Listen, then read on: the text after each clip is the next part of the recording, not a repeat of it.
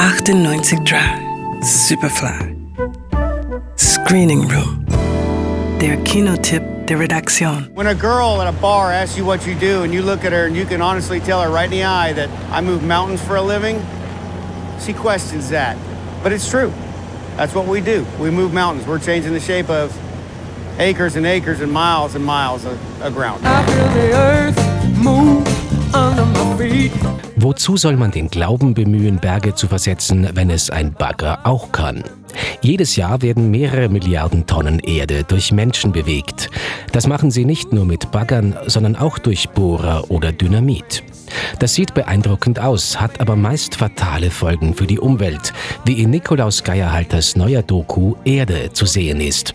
Geierhalter gliedert seinen Film in sieben Kapitel, in denen er Stätten des Tages- und Tiefbaus in Europa und Nordamerika besucht, die Außenstehende sonst nur schwer zu Gesicht bekommen. Wie etwa die Baustelle des Brenner Basistunnels, an der die längste Eisenbahnverbindung der Welt entsteht. Da drin äh, bohr- bohrt man direkt durch den Fleisch des Gebirges.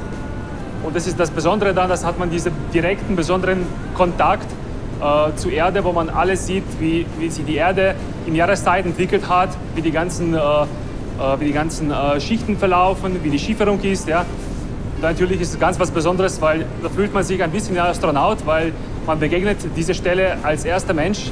Oder im italienischen Carrara, an dem heute hundertmal so viel Marmor abgebaut wird wie noch vor 30 Jahren. Però se andiamo a questa velocità qua, 300-300 anni, Im ungarischen Gyöngosch wird inmitten eines prähistorischen Sumpfzedernwaldes für eine prähistorische Art der Energiegewinnung Braunkohle abgebaut.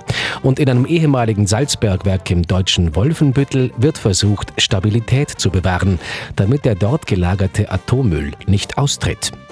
Ebenfalls zu Gast ist Geierhalter am Rio Tinto in Spanien, wo er die dortigen Kupferminen besucht. Bueno, esto, este sistema no va a llegar mucho más lejos.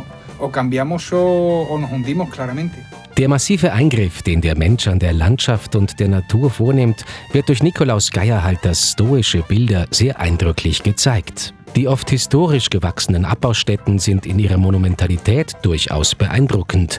Wenn er aber dann zum Schluss die Folgen des menschlichen Raubbaus zeigt, wird offenbar, dass es kurz vor Sperrstund ist und es dringend an der Zeit wäre, den Umgang des Menschen mit seinem Lebensraum nicht nur zu überdenken, sondern auch endlich nachhaltig zu ändern.